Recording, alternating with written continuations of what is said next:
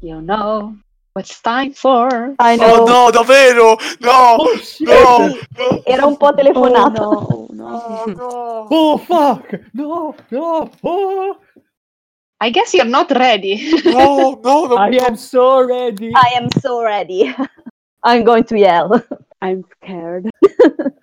ok. Lisa, facciamo prima il tuo. Facciamo prima quello di Koraki. Ok. Koraki, ti trovi in una città molto diversa da Petra, molto più piccola, pur sempre una città, e gli edifici sono molto diversi. È notte fonda, sei in armatura completa che ti copre anche il volto e stai tornando alla base dopo aver finito con una missione. Non ricordi esattamente, tutto presente, di che missione si trattasse è solo che hai appena concluso una missione e arrivi davanti a questa porta. Sembra in un vicolo, sembra quasi un ripostiglio o il retrobottega di un negozio. La apri per un momento e ti trovi davanti a questo sgabuzzino mezzo abbandonato. Quindi tiri un attimo un sospiro, la richiudi e tiri fuori dalla tasca una chiave. La inserisci in una serratura che non sei sicuro ci fosse prima ma adesso c'è. La inserisci nella serratura, apri la porta e questa volta dietro la porticina di legno non c'è lo sgabuzzino vuoto, ma un lungo corridoio di pietra illuminato da fiaccole e con eh, stendardi delle immagini alle pareti che rappresentano una mano e una fiamma. Cosa vorresti fare adesso che sei tornato da una missione abbastanza impegnativa?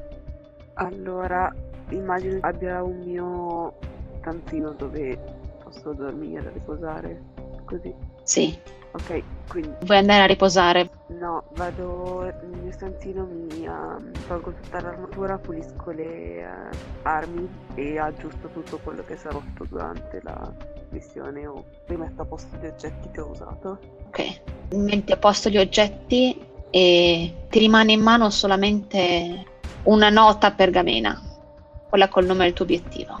Ok, E mentre la avvicini alla fiamma per sbarazzartene, come tua abitudine, vedi che sul tavolino nella tua stanza, vicino alla candela, c'è una lettera e c'è scritto semplicemente: Quando ritorni, vieni da me. L. ok, so chi è questo L. È il tuo capo. Ok, allora prima brucio la pergamena, mi sbarazzo delle ceneri, poi cioè prendo le ceneri, le metto nel barattolo che tengo sotto il letto con tutte le missioni che ho fatto e poi vado da L. Ok. In pochi qui hanno visto l'attuale leader di Prometeo, ma tu ci sei abbastanza familiare anche perché è l'uomo che ti ha reclutato. Indossa sempre la stessa maschera, ma quando entri in quello che è il suo ufficio, diciamo così, anche se non vedi il suo volto, è abbastanza facile capire che è impensierito da qualcosa. Sta scrivendo una lettera e quasi non si accorge del tuo ingresso. Se se ne accorge non lo dà a vedere. Avevi bisogno di me? Ah, vieni, vieni avanti. Siamo nella merda. Buonasera anche a te. Buonasera. Ti chiederei com'è andata, ma ormai ti conosco abbastanza bene per che è andata alla grande. A me è andata un po' peggio. Vieni qua. Eh, lo raggiungo, mi alzo sulle punte dei piedi per vedere la scrivania. Una delle nostre navi è affondata, la Rakintos. Ma non è tutto. Quanto pare non erano neanche riusciti a fregare Ambrosia vero e proprio. Non so, è come se il vecchio di recente sapesse esattamente tutto quello che stiamo facendo prima che facciamo. Bisogna cambiare il modo in cui agiamo. Questo non sta funzionando. Prometheus non sta funzionando. Ti guarda, fa. E a te sta piacendo quello che facciamo qui? Trovo che sia poco efficiente. Mm. Sono modi migliori per farlo. Sono d'accordo. Hai mai sentito parlare di Tartarus? Non ho mai sentito parlare? O... No. eh, no. Direi di no. Ok. Mm, no. Cos'è qualche leggenda, qualche cosa come l'Olimpo, così? simile, simile. Beh, sai quanto me che Olimpo non è una leggenda. Però Tartarus è qualcosa che hanno rimosso dalla storia. Come si cancella un intero continente? Ma sai la risposta? Informazioni. Informazione. Centinaia di anni fa qualcuno defletté dal Pantheon. Quel qualcuno era il fratello del re. Non potevo ucciderlo. Era un dio, dopo tutto, era un membro del Pantheon. No, lui lo isolò su un'isola e poi procedette a isolare questo posto dal resto del mondo. L'intera memoria dell'isola venne cancellata dalla terraferma e l'intera memoria della terraferma viene cancellata dall'isola. E se questo non bastasse, il fratello di mezzo, quello stronzo, decide di lanciare una maledizione sui mari intorno, di renderla irraggiungibile da qualunque nave o persona. Quindi, la mia prossima idea è di andare su quell'isola e chiedere aiuto a quel bastardo che Zeus ha esiliato. Che ne dici? Sembra abbastanza ardua come cosa da fare, però posso provarlo. E tu sai che sono il migliore, quindi se hai bisogno di mandare qualcuno, manda me. Sì, quello che avevo intenzione di fare. Ma in particolare è giunta alle mie orecchie una notizia molto interessante. Che qualcun altro mortale abbia saputo dell'esistenza di Tartarus e abbia deciso di dirigersi lì. Ho intenzione, ti allunga un portapergamena, che tu avvicini questa persona. Che ne so, diventa suo amico. Ingraziatelo. Trova il modo in cui hai intenzione di andare. E una volta che sei lì, cerca l'ingresso dell'Ade. Non dovrebbe essere troppo difficile. Secondo le vecchie informazioni, è su Vulcano al centro dell'isola. Intanto io cercherò di capire che cosa farne di questa organizzazione fallita. Ah? Perfetto, è un piano. Ottimo. Ti dà il portapergamene in mano. Il suo nome è... E qui si interrompe il sogno. Ah, non così, Giulia! Non così! Mi sta esplodendo il cervello. Pure a me. Ah, tanto Lisa lo sa già. Io lo so, ma dal primo giorno. Dal primo giorno? Oh, sì, tu... Il cilindro! Andiamo avanti, andiamo avanti, andiamo avanti. Il punto Sì. Scusate. Vabbè, Lisa, prima dai, qualcos'altro sull'organizzazione di Corachi, vediamo un po' dove andiamo, su questa parte. Boom! Prendi, mangiati questo!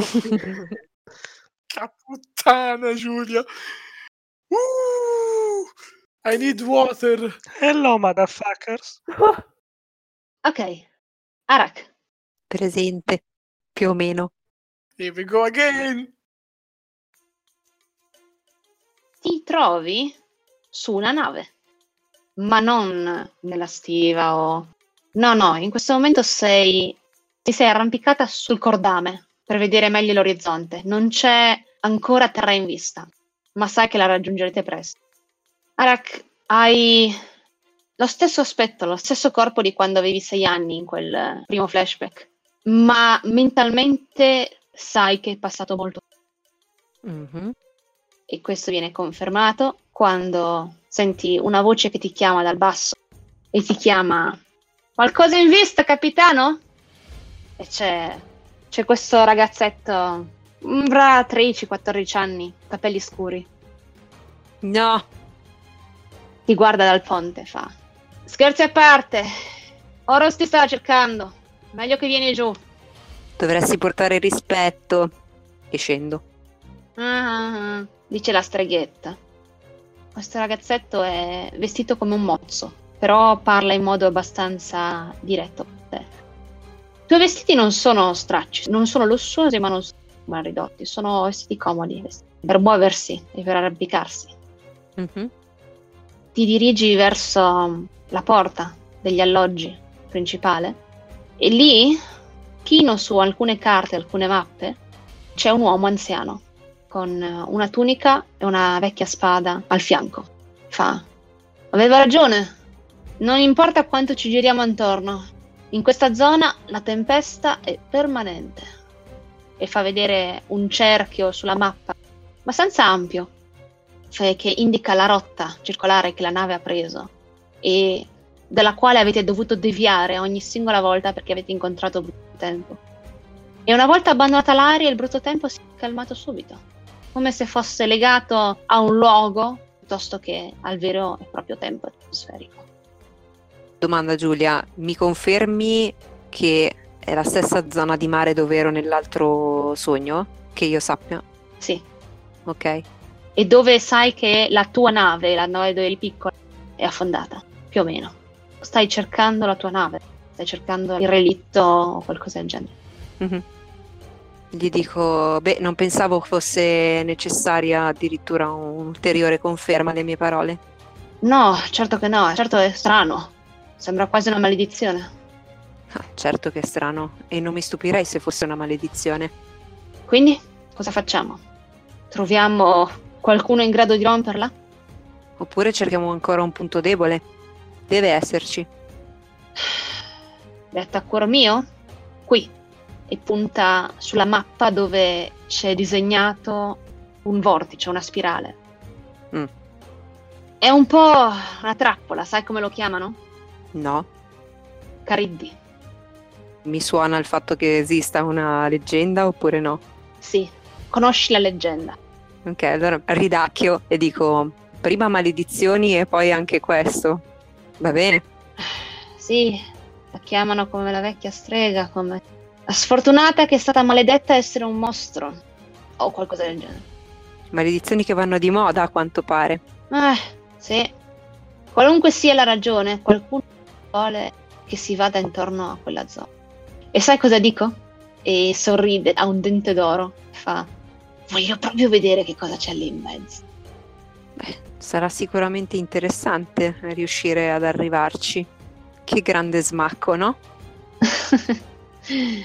I primi pirati a battere l'eterna tempesta.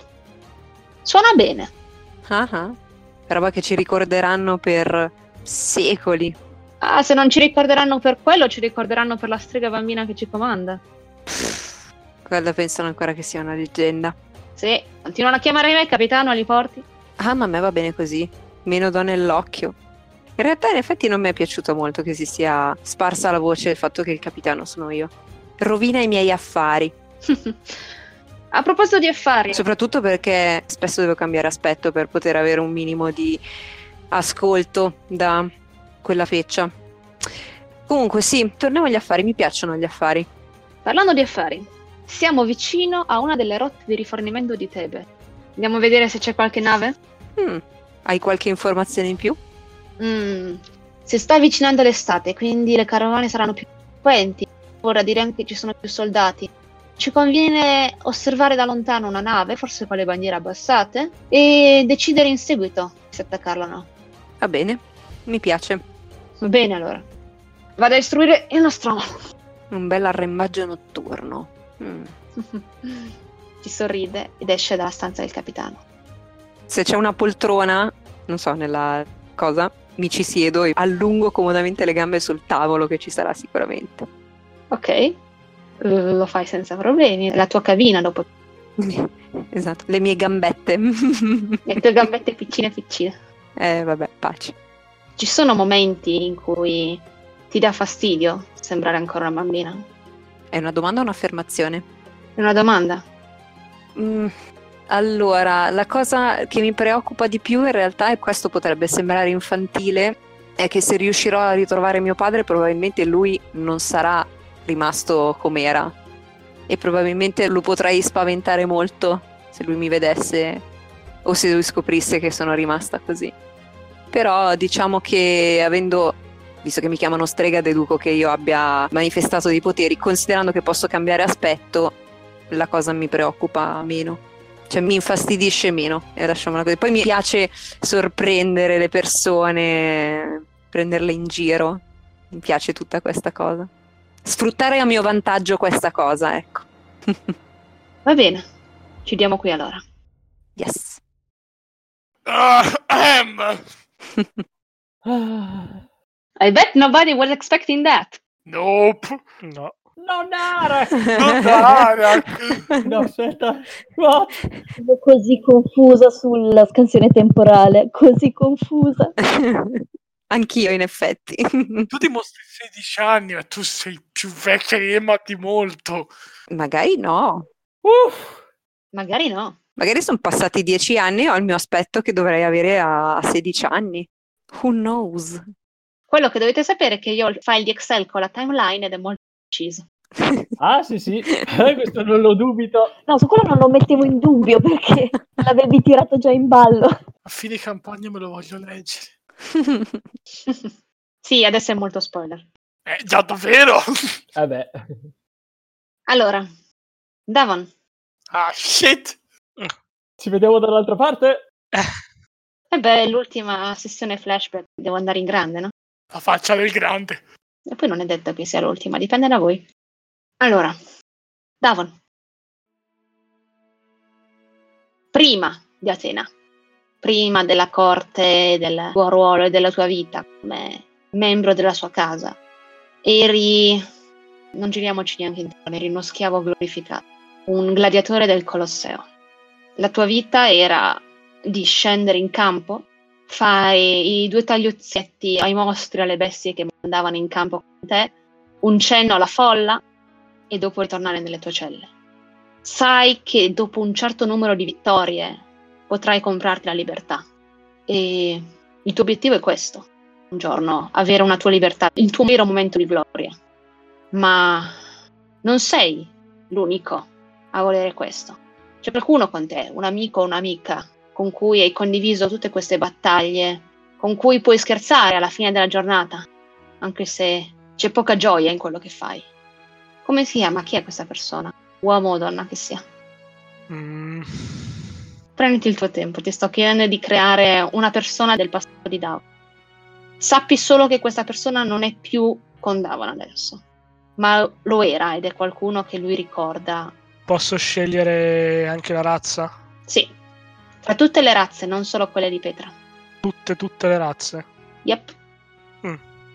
Posso scegliere anche un minotauro? Uh, interessante. Certo. Non è strano che ci siano dei mostri o delle persone con eh, aspetto o forze sovrannaturali all'arena, anzi, agli spettatori piace di molto. Mhm. Diciamo che la nostra amicizia si basa sul fatto che quello scherzoso è lui, io sono quello che più si fa trascinare. Ti passo il nome e lo dico. Dillo, dillo. È Jaraduk, Jaraduk. scritto così. Lo metto in story notes, giusto?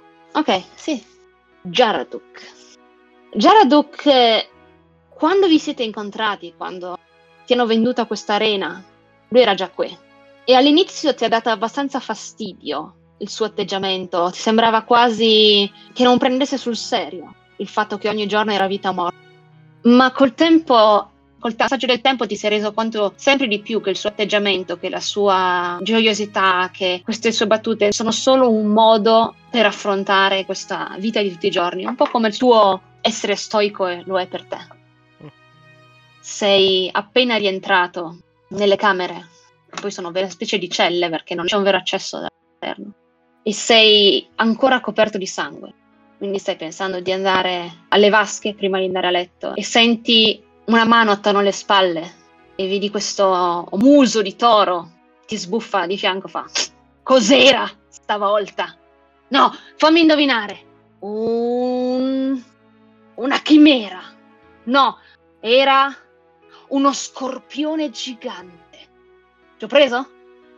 Mentre cerco di un po' levarmi via il sangue addosso, anche se non sono nella vasca, cioè che mi sto avviando proprio per togliermelo anche dal viso, eccetera, così.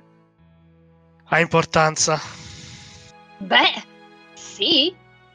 Insomma, devo sapere se è il nostro record, no? Allora, io sono a 12, ma sono state 12 bestie grosse. Non mi puoi venire a dire che sei a, che ne so, 20, ma hai ucciso dei cazzo di coboldi. Hai visto come sono ridotto? Era piuttosto grosso. Mm, mm, va bene. ah, uff. E sei senza ferite anche stasera, questo non è mica sangue tuo. Ah, Davon.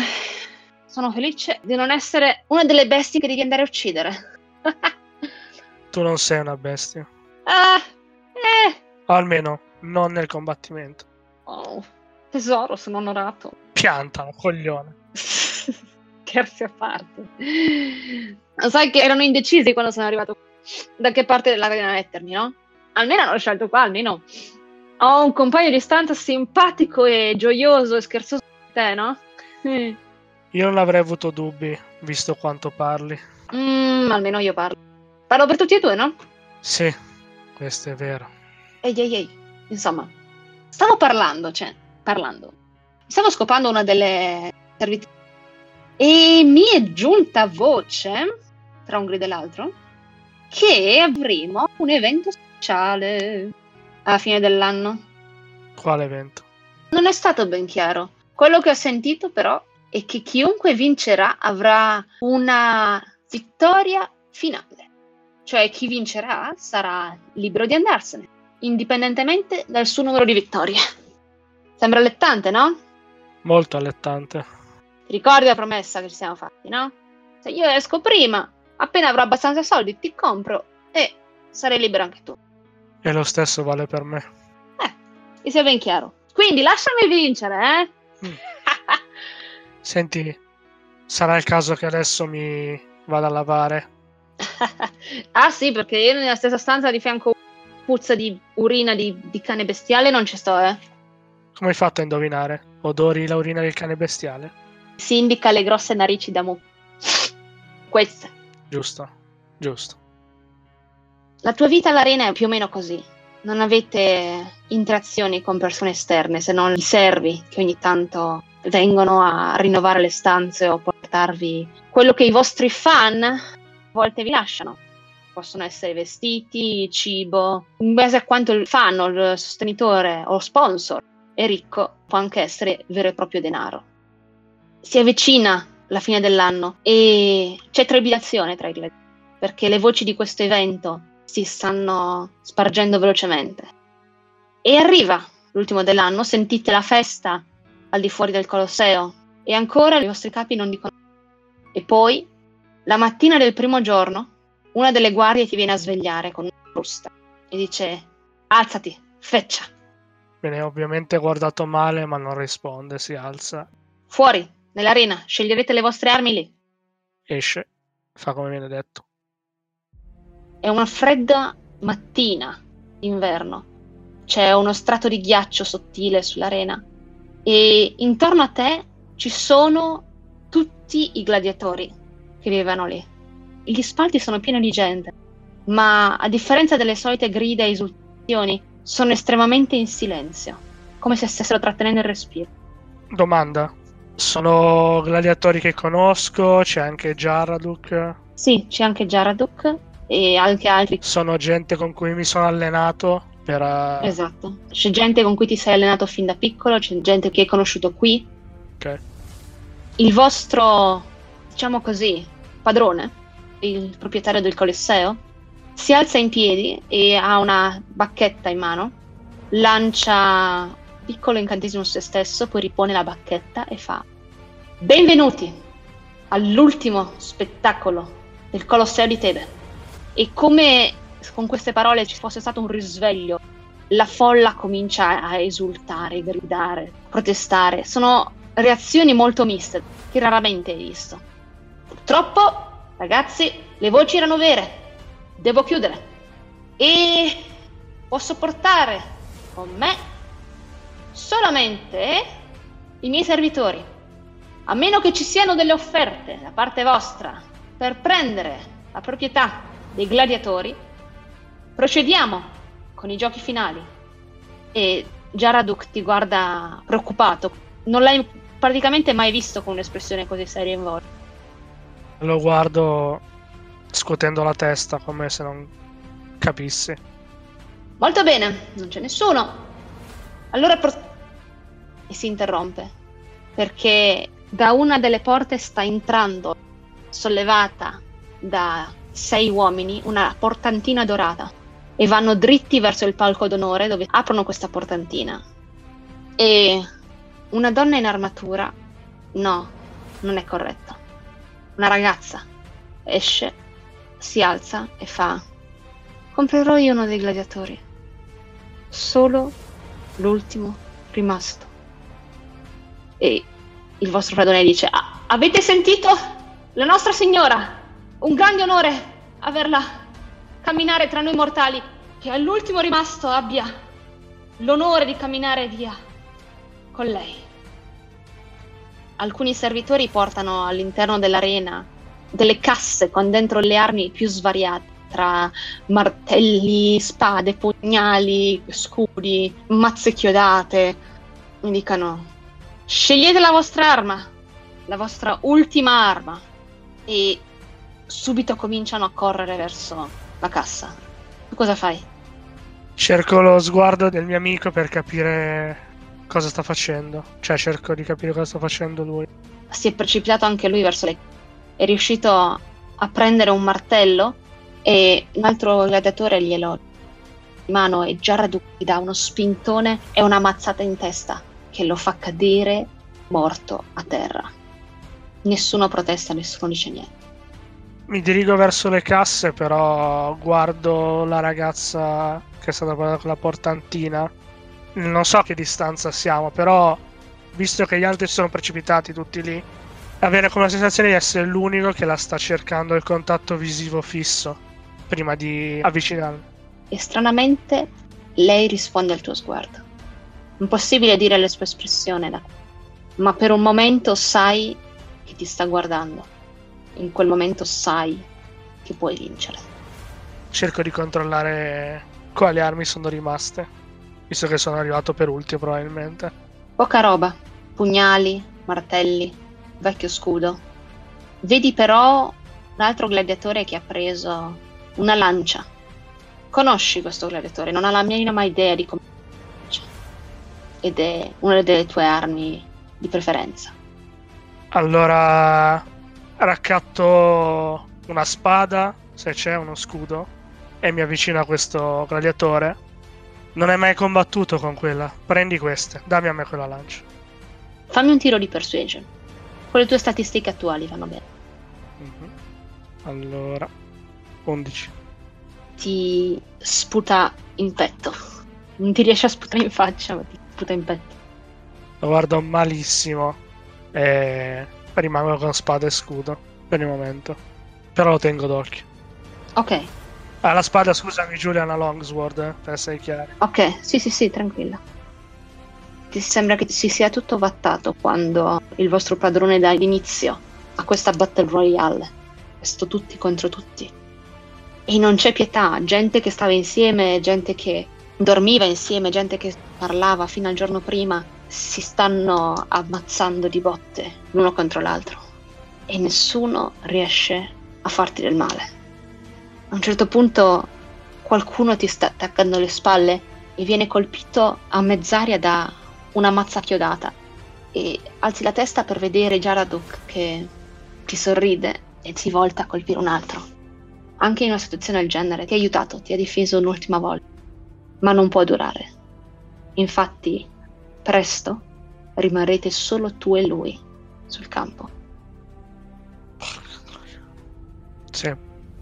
Cominciato a nevicare. Ti guarda, fermo, e fa: Non voglio fare questo. Non voglio proprio. E lascia cadere la mazza chiodata. E dalla folla arriva ti Uh, uh, gente grida, fischi, inneggiano a te, ti dicono di ucciderlo. Scuote il capo, calcia quello che c'è a terra. Non, non lo posso fare, no. Devi farlo tu. Forse, forse ci lasceranno andare insieme, no? Ti si avvicina lentamente. Forse ci uccideranno entrambi. In ogni caso, ti sarai fidato di me fino all'ultimo. E quando ti è proprio di fronte, ti punta un pugnale in pancia. Un pugnale che aveva nascosto nelle maniche della tunica. Sei mio amico, ma io devo andarmene di qui. Siccome di lui mi fido, il pugnale lo prendo tutto.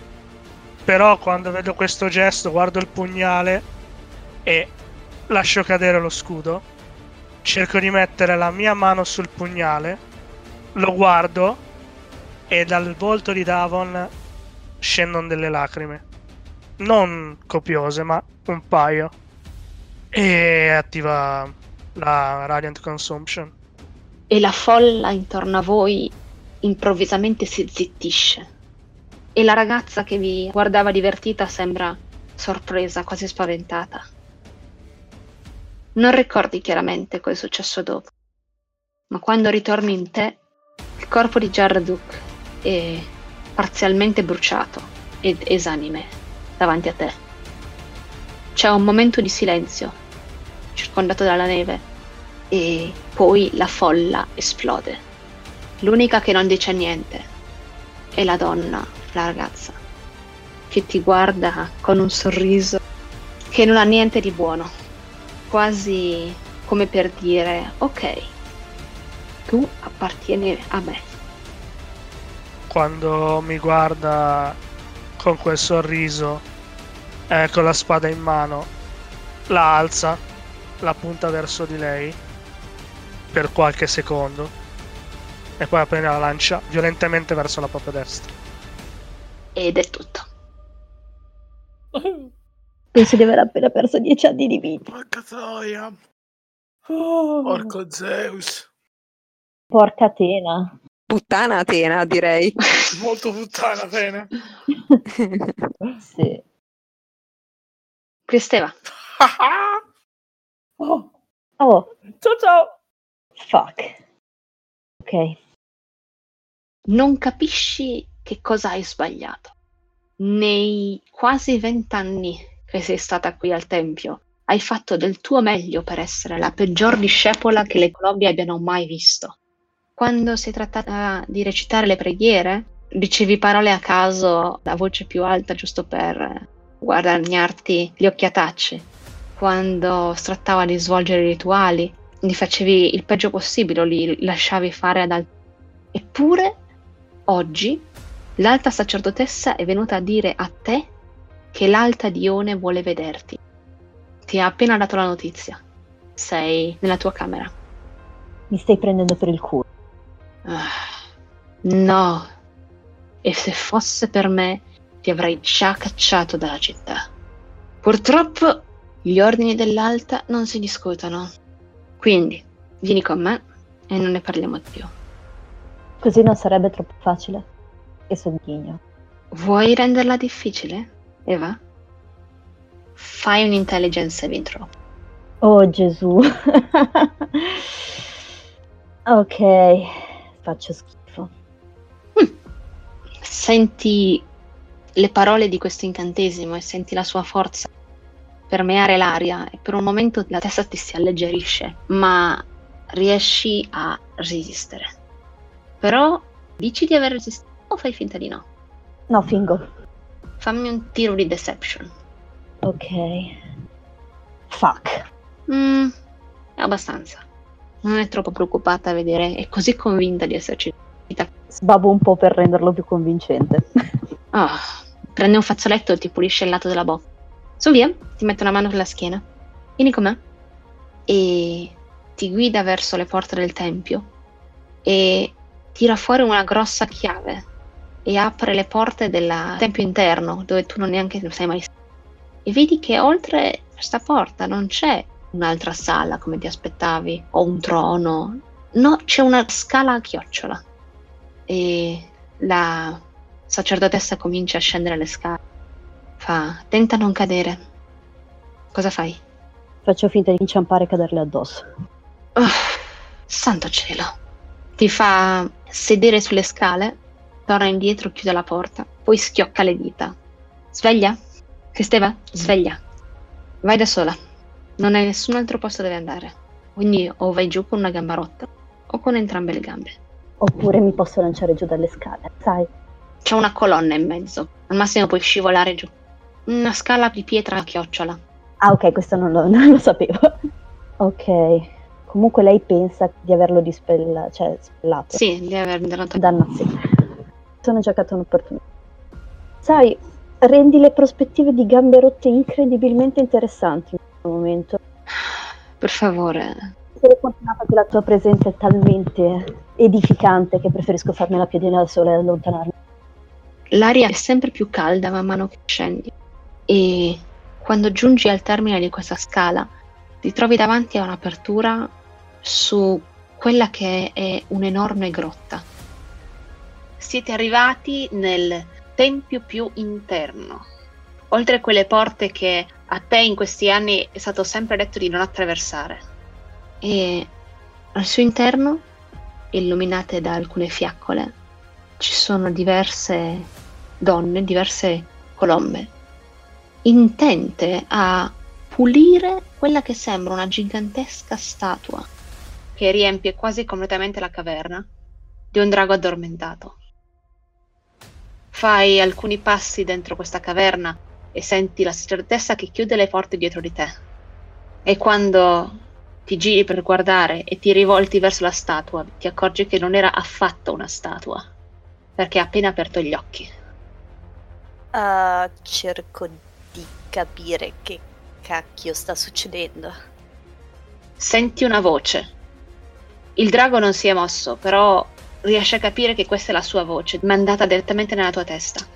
E ti dice: Cristeva, sei stata, senza ombra di dubbio, la peggiore delle discepole che abbiamo mai avuto qui. Grazie, ho fatto del mio meglio. Ho aiutato. No, non la peggiore per talento o mancanza di tale, ma nonostante tutto quello che abbiamo fatto, nonostante tutto quello che ti abbiamo offerto, tu non hai mai avuto la minima intenzione di diventare una di loro. Non ti interessava la promessa di conoscenza, non ti interessava la promessa di potere. E dunque ti chiedo, che cosa ti interessa? Che cosa vuoi, Cristeva? La promessa di conoscenza la promessa di potere, cosa voglio... Cosa voglio? È questo che mi stai chiedendo, vero? E quindi immagino che tu sia Dione. Sì, io sono quella che chiamano Dione oggi, sì. Un tempo avevo un altro nome. Un tempo quando io e i miei simili eravamo sopra questo mondo. Ma ci hanno sconfitti, ci hanno cancellati, ci hanno resi schiavi. Per mantenere la mia libertà ho dovuto mettere prigioniera me stessa. Se non fosse per le colombe, sarei davvero la statua che pretendo di essere. Per rispondere alla tua domanda, tu avrai anche reso prigioniera te stessa, ma io non ho fatto mai questa scelta. Non è stata una mia scelta. E francamente il tuo potere e la tua conoscenza te la puoi tenere. Io voglio solo uscire da qua. Uscire? Potresti conoscere tutto ciò che è nel mondo io posso mostrarti qualunque evento futuro passato e tu scegli di uscire. Io scelgo la libertà e questa è una cosa che in 15 anni nessuna di voi mi ha mai mostrato. o sbaglio? Cristeva, la libertà, la libertà è pericolosa. Persone come te, con un'attitudine per ciò che va oltre. Non possono essere libere. Un tempo una di noi conobbe un uomo con il tuo stesso desiderio, il tuo stesso talento e lei scelse di dargli la libertà. Quell'uomo poi si trasformò nel grande usurpatore che distrusse tutti noi e stia distruggendo anche il resto del mondo. Perciò no, non ti garantirò la libertà. Ma se il tuo desiderio di andartene, vattene, prendi la tua barca, prova a lasciare queste isole, ma sappi qualcosa, piccola gazzaladra, le colombe ti staranno dietro e non permetteranno che la tua conoscenza e il tuo potere vadano incontrollate. Quindi avete intenzione di darmi la caccia? Ti daremo un vantaggio, te lo meriti. Ma sai troppe cose, hai visto troppe cose. E finché io sarò in questo mondo, non avrai pace. Quindi è così che stanno le cose. In questo caso ho solo una domanda. Cristeva fa una pausa, sorride e poi dice: Come avete intenzione di darmi la caccia? se non vi ricorderete più di me. Vedi la pupilla di questo drago restringersi per un momento È difficile leggere la sua espressione dentro gli occhi, ma dovresti dire quasi che ha paura. Per rubare la tua metafora, diciamo così, ci sono conseguenze a portare una gazza in un nido di colombe. Ma questo non è un errore da cui imparerete qualcosa.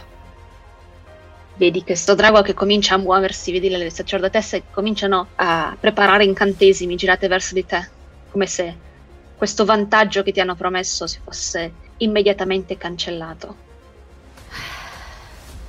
Faccio un sospiro profondo e spero con tutte le mie forze che funzioni. E proprio mentre la prima comincia a fare un'invocazione, vedi che si perde sulle parole e cerca di ripetere l'incantesimo e non riesce a finirlo e guarda in giro spaventata e altre sacerdotesse cominciano a tenere la testa. E anche Dione alza la testa e fa e così riponi la speranza in questa mortale mnemosine. Molto bene spero che tu non ti penta di questa decisione e le sacerdotesse cominciano a cadere a terra prive di sensi e anche il drago, per ultimo, chiude gli occhi. Lascio andare un sospiro di...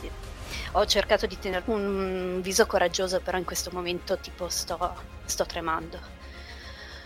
Prendo un altro sospiro, mi giro e me ne vado da lì. Mentre attraversi il tempio, vedi che anche tutte le altre apprendiste, i tutti i servitori, sono tutti addormentati. Faccio un'ultima tappa nella mia stanza e poi mi dirigo verso la zattera. Ok. Wow! Oh, Oddio, panico! ah, E vabbè, un po' si poteva capire. Ator, No, no! Perché? Perché ultimo? ciao ciao. Eccomi. sicuramente non è questo che ti aspettavi dalla famosa città dei templi, dalla famosa Morga. Perché è sicuramente grandiosa, è sicuramente imponente.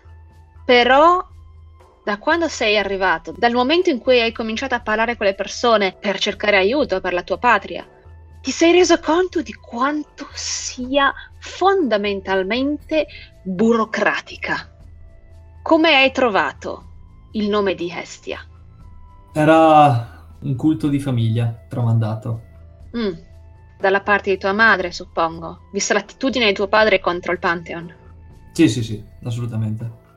Hai trovato abbastanza facilmente il tempio di Estia, ma sei rimasto molto spiazzato quando, dopo quella che era essenzialmente una fila per incontrare il responsabile del tempo, quest'uomo basso, con eh, vesti più raffazzonate che eleganti, ti ha detto semplicemente per le preghiere sono 40 monete d'oro, per un'offerta sono 20 monete d'oro, se volete una stanza privata con la raffigurazione della dea sono 100 monete d'oro per un'ora e per il resto si accettano offerte libere superiori alle 200. Ok, eh, mi guardo nella mia, nella mia borsa quanto, quanto denaro ho. Due tre monete d'oro.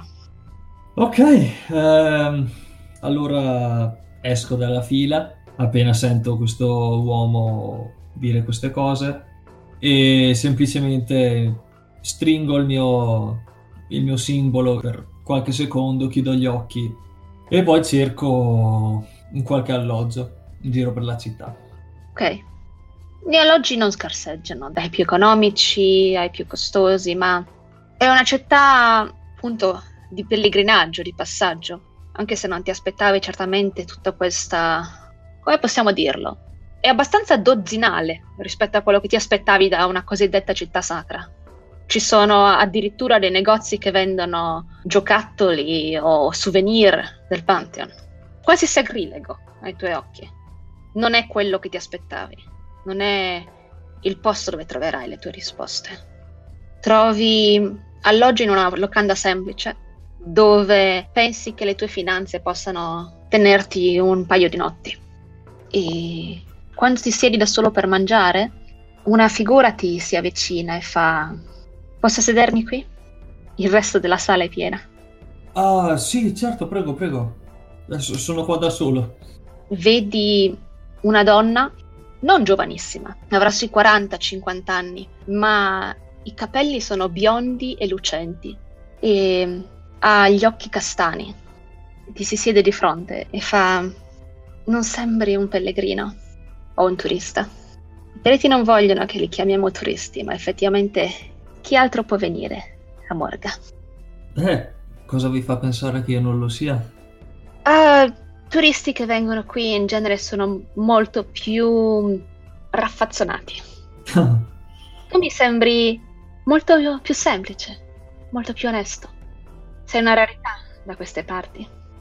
Oh, eh, ho notato, effettivamente. Mi, mi aspettavo qualcosa di diverso, a dire la verità.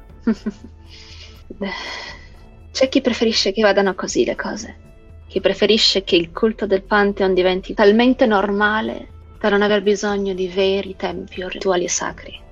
Un tempo non era così, sai? Un tempo si andava a pregare gli dei su un vulcano, in una pianura. Anche io avevo il mio tempio, effettivamente. Erano i miei campi, se vogliamo chiamarli tempio. I tuoi campi. Chi segui? Eh, io sono un devoto di, di Estia. Mi ha sempre protetto. Ti guarda con gli occhi quasi tristi. Fa. E perché? Cosa mai ha fatto una dea inutile come Estia? Come? Io tipo retrago un attimo nella mia sedia. Eh, c'è sempre. Ha sempre benedetto i nostri campi. Oh, caro. Ha sempre garantito un buon raccolto. E il sole sono le stagioni. O forse una qualche forza primordiale della natura, ma certamente non è Estia. Estia magari può rappresentarla. Magari il suo potere è penetrato nella natura, perciò un po' di magia legata a lei è possibile estrarla dalle forze della natura, dalla conoscenza dell'agricoltura, ma lei non è mai stata in grado di controllare i campi di tutto il mondo, no? Che, che cosa sta blaterando? Oh, non ascoltare gli stupidi discorsi di una vecchia nostalgica. Chiedo scusa. Era solo tanto tempo che non trovavo qualcuno che fosse un bravo ascoltatore come te. Non ho nessun diritto di toglierti la tua fede. Però sappi questo, che le tue preghiere hanno valore per te, aiutano te e chi ti sta intorno, ma non puoi cercare tutte le risposte da una divinità in- minore e inutile come Estia. Io non cerco le risposte in Estia. Io cerco solo un posto dove posso essere sempre sicuro, una casa. Le risposte riesco a trovarmele da solo. E se lei vorrà darmi una mano sarò contento di accettarla. Ma finora mi sono sempre arrangiato. Bene. Come ti chiami? Ator, Ator. e lei? Sara. Ci ha messo tanto a risponderti, come per dire che non è il suo vero nome. Hmm, Ator, perché sei venuta a Morga? Perché adesso? Hai detto che non hai avuto bisogno fino adesso, ma adesso hai bisogno di qualcosa di più. Perché? Che cosa è successo? Beh, diciamo che è successo qualcosa di brutto nel paese in cui vivo, nel villaggio in cui vivo, nel posto in cui vivo. Un'inondazione? O una tempesta? Beh, no, non quel genere di cose, però non abbiamo avuto lo stesso raccolto che abbiamo avuto negli anni passati. E, e se c'è qualcuno a cui voglio chiedere aiuto, non è, non è di questo mondo, in questo caso, perché è fuori dal normale quello che è successo. Ho capito. Come mai vi interessa? Sara? Come ho detto, è difficile trovare una persona onesta. Se posso fare qualcosa per te, ci proverò. Si alza in piedi ed esce dalla locanda. Io a questo punto lascio lì il cibo che avevo davanti per un po' e stringo per qualche minuto il simbolo tra le mie mani. E penso e ripenso a quello che è appena successo e a quello che avevo ricordato, quello di cui ho parlato. Ok, passi la notte in questa locanda e quando scendi al piano terra il giorno dopo per mangiare qualcosa per colazione, vedi l'ometto raffassonato del giorno prima con eh, un foglio in mano e si guarda intorno. Appena lo vedo, continuo a far colazione. Guardando la sfolla, finalmente mette gli occhi su di te, guarda il foglietto e ti si avvicina, fa Ator Gerer Nitan Laser Sì? della tenuta di Mastro Laser a sud Sì? Cosa vuole? ti allunga questo foglio. L'alta sacerdotessa di Estia ti ha concesso un'udienza Io tipo spalanco gli occhi e prendo il foglio. e grazie per la tua donazione, suppongo. Ti guarda dall'alto al basso. Non avevo idea che lei fosse in grado di ottenere un tale onore. La aspettiamo quando il sole raggiungerà lo zenith. Ah, ah, assolutamente. Mm. Grazie. Sbuffa ed esce, come se gli desse fastidio stare in un posto come questo. Quando ti rechi con il tuo foglietto al tempio di Estia, ti viene concesso di entrare senza dover fare nessuna fila. Vieni trattato come un ospite di tutto rispetto. Addirittura ci sono dei servi che chinano la testa al tuo passaggio.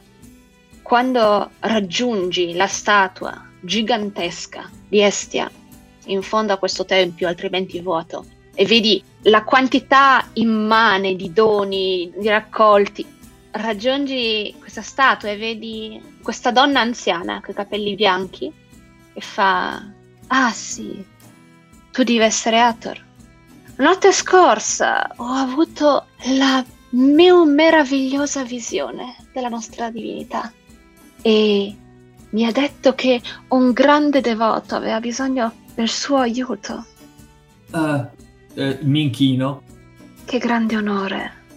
Mi sono permessa questa mattina, dato il tuo arrivo, di raccogliere alcune informazioni su di te e credo di capire da cosa deriva la povertà del raccolto della vostra terra. Eh, sono, sono, sono tutto ricchi. La tua devozione è sublime, ma sei una pecora bianca nella tua famiglia, non è così? Tante voci tristemente false sono state sparse nel mondo a causa di un uomo che porta il tuo stesso nome. Immagino che sia tuo padre, quel famoso professore che si dice che abbia viaggiato in tutto il mondo da Tebe fino all'Arcadia, ma lo ha fatto trasmettendo informazioni non vere sul Pantheon, informazioni che ci hanno danneggiato. Sì, sì, eh, è lui la persona di cui parlate. Eh, sì, è anche a causa sua se io sono qua. Immagino. Dunque, questo sarà un patto tra il culto di Estia e te. Offriremo a Estia le più sostanziose preghiere ed offerte in tuo nome, se tu ci porterai tanti più nuovi fedeli possibile. Oh, io sarò assolutamente lieto di... di... Bene, bene. Dunque, il patto è stato sanzionato. Um, dammi il tuo simbolo. il mio... il mio simbolo? Sì, il tuo simbolo. M- m- me lo ridarete dopo. Certo, voglio solo concludere il rituale in modo ufficiale. Ok. E tiro fuori la catena e gliela porgo. Quando glielo offri, te lo prende, te lo strappa quasi di mano. Si dirige verso l'altare, prende un po' di polvere da un vaso, la sparge sopra intonando una specie di litania e dopo te lo riporta. Sarebbe molto apprezzato se lasciassi qualcosa in offerta e indica questo gigantesco altare pieno di gioielli raccolti addirittura per gli animali. Eh, sì, farò quello che posso. Bene, bene, bene. Allora, ehm, aspettiamo il prossimo fra pochissimo, quindi grazie mille e che la benevolenza di Estia sia con te. Grazie. Poi ti consiglio di ripercorrere la strada che tuo padre ha fatto, così da correggere passo per passo i suoi errori. Tebe e Arcadia. Quello è l'inizio e la fine. Ciao ciao! E ti sventolo la mano. Io torno indietro senza, senza salutare. Annuisco lievemente. Tiro fuori una moneta d'oro e la lascio lì. Ok, chiudiamo qui. E non così però, eh. Ti ha un po' comprato o una mia impressione? No, no, no, no. Mi piace, Ator. Ti vogliamo bene. Sei troppo, troppo puro, Ator. Sì, Dagli schiaffi! Gli Gesù! schiaffi! mi aspettavo di che scoppiasse un litigio, eh, però va bene anche così. No, Ator è buono come il pane, fin troppo. È un pacifista. Era troppo preso il contropiede perché lei è partita tutta carina e poi pam! Sì. Come? Sara ha dei problemi di autostima comunque. Ah. Ok, Vai Fenax, ci vediamo dall'altra No! parte. Ancora in gola. non è passato molto tempo dalla prima volta che sei scappato dal palazzo per andare a esibirti nei locali di Arcadia, ma è prima che tu ti faccia il tuo tatuaggio. Quindi avrai 15-16 anni? Ok. Sei stato appena convocato ufficialmente da tuo padre, con tanto di stemma dorato. È l'equivalente di chiamarti col nome completo, sostanzialmente. In genere non è un buon segno. Ok, sono preoccupato e sto pensando a quale cazzata avrei mai potuto fare. Piuttosto, quale delle cazzate è stata scoperta? Esatto. Quando ti rechi, come gli è scritto dalla pergamena, nelle sale private di tuo padre, apri la porta e ti sta per arrivare la porta in faccia perché qualcuno l'apre dall'interno. E vedi tuo fratello con un'espressione abbastanza scontrosa sul viso. Fa: Ah, ah, tocca a te, eh? Che, che- che è successo? Ah, lascia perdere. Ho fatto qualcosa che non avrei dovuto fare, ok? Vabbè, le faccio anch'io le cazzate, quindi le faccio anche di più, quindi... Questo non c'è dubbio. Ah, No, gni, gni. Ci vediamo dopo in biblioteca, eh? Mhm. Ah, dai, almeno le lezioni teoriche ti piacciono. Sì, È in arena che fai schifo e poi corre via. sai fare due più due, capra. Dentro. Tuo padre è seduto su una poltrona alla finestra. Sembra quasi che guardi fuori, ma sai che è soltanto lì per sentire il vento. Dopotutto, da sempre, da quanto tu sappia, tuo padre non ha mai visto. Si gira verso di te e vedi i suoi occhi lattiginosi, ciechi, eppure dice: Fenax, vieni avanti. Faccio un passo avanti Accomodati, dobbiamo parlare. mi siedo da qualche parte. Cesso qualcosa? Possiamo dire ancora no. Fenax, il tuo insegnante mi dice che nelle arti di combattimento sei assolutamente la sua più grande delusione. Eppure gli altri insegnanti dicono che sei molto abile negli studi teorici. Cosa succede? Sai bene che le tue conoscenze e le tue abilità devono riguardare una grande moltitudine di campi. Un giorno, che tu sia re o no, dovrai comunque scendere in battaglia, se non altro per mantenere le apparenze. E cosa diranno di un principe che non sa tenere una spada? E cosa diranno di un principe che non sa neanche leggere ad alta voce? Non siamo qui per parlare di Alex, siamo qui per parlare di te. Questa vostra rivalità non mi piace. Voi due un giorno sarete uno a fianco dell'altro e dovrete lavorare insieme. Non può continuare così. Se le tue debolezze sono le sue forze e viceversa, imparate a far valore di questo. È per questo che ho deciso di mettervi alla prova. Che vuoi farci fare, papà?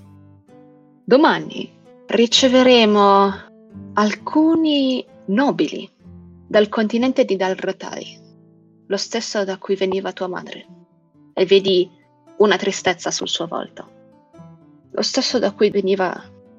Insomma, a questo evento, a questo pranzo, voglio che siate tu e Alex a cercare di convincerli a instaurare un rapporto commerciale con noi. Se ci riuscirete, ti mm, permetterò di non partecipare più alle lezioni di combattimento e di fare quello che stai già facendo in maniera un po' più ufficiale. Se riuscirai a instaurare un buon rapporto commerciale con i nobili domani, ti permetterò di suonare al banchetto. Ho un'espressione felicissima nel volto. Sai che non può vederla, Lo vede, lo so. però sembra che l'abbia capito perché ti sta sorridendo. Fa molto bene, puoi andare. Speriamo che quell'altro abbia la stessa voglia che ho io in questo momento. E esco. Ok, dove vai? Beh, ho le lezioni teoriche. Biblioteca.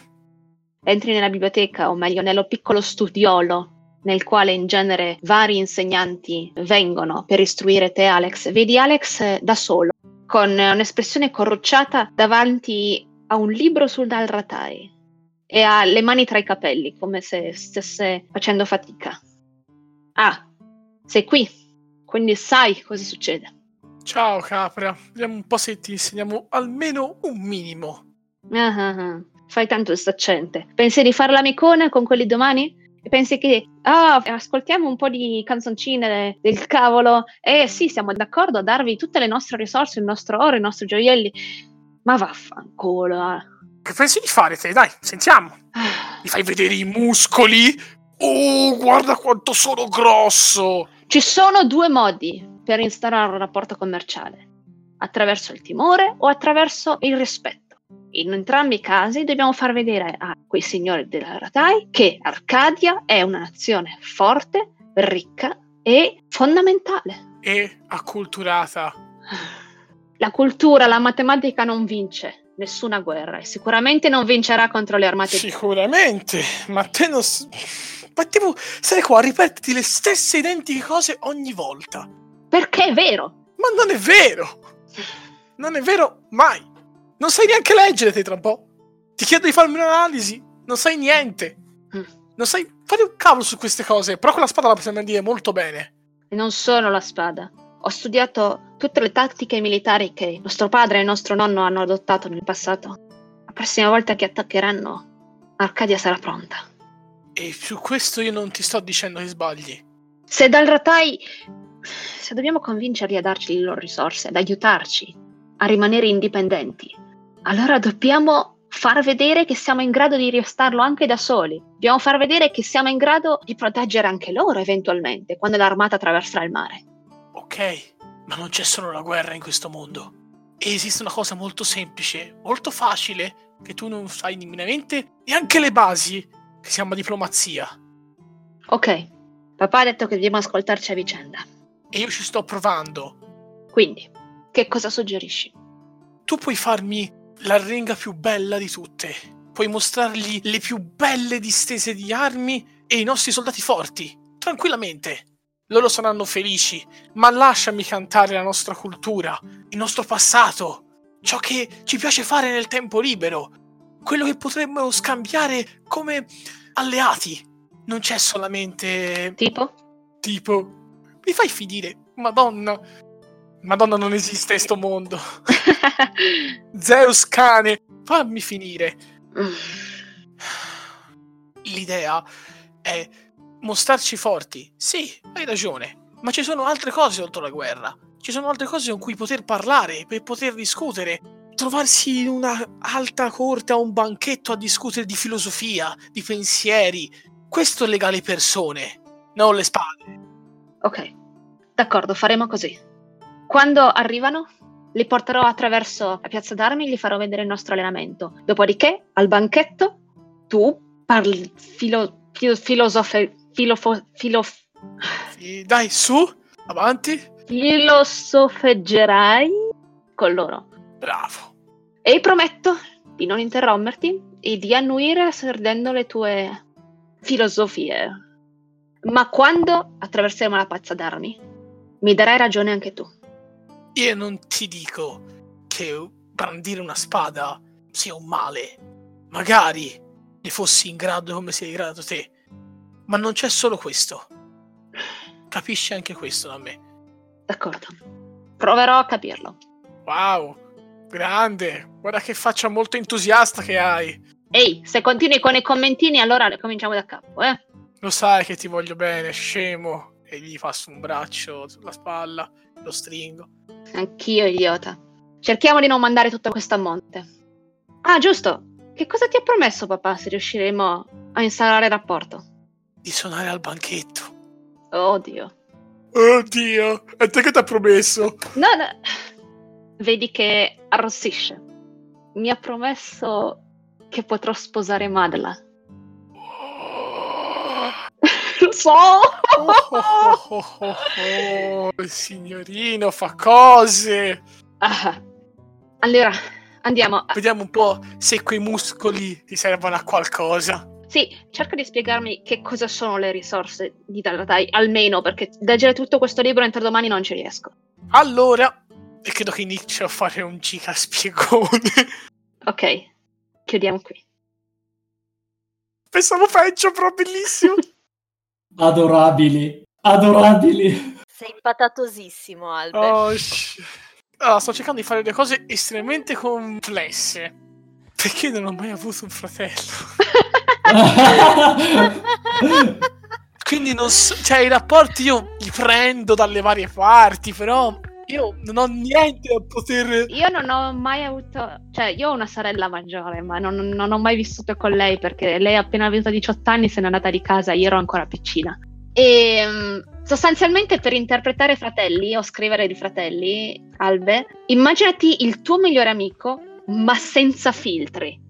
Perciò quando sei incazzato glielo dici in faccia. E non è che fate la pace, no, al massimo vi chiamate idiota, il giorno dopo vi fate vedere il meme oh, e ricominciate a ridere. Cioè, molto senza filtri. Ok. Ecco, da sorella maggiore, fermo.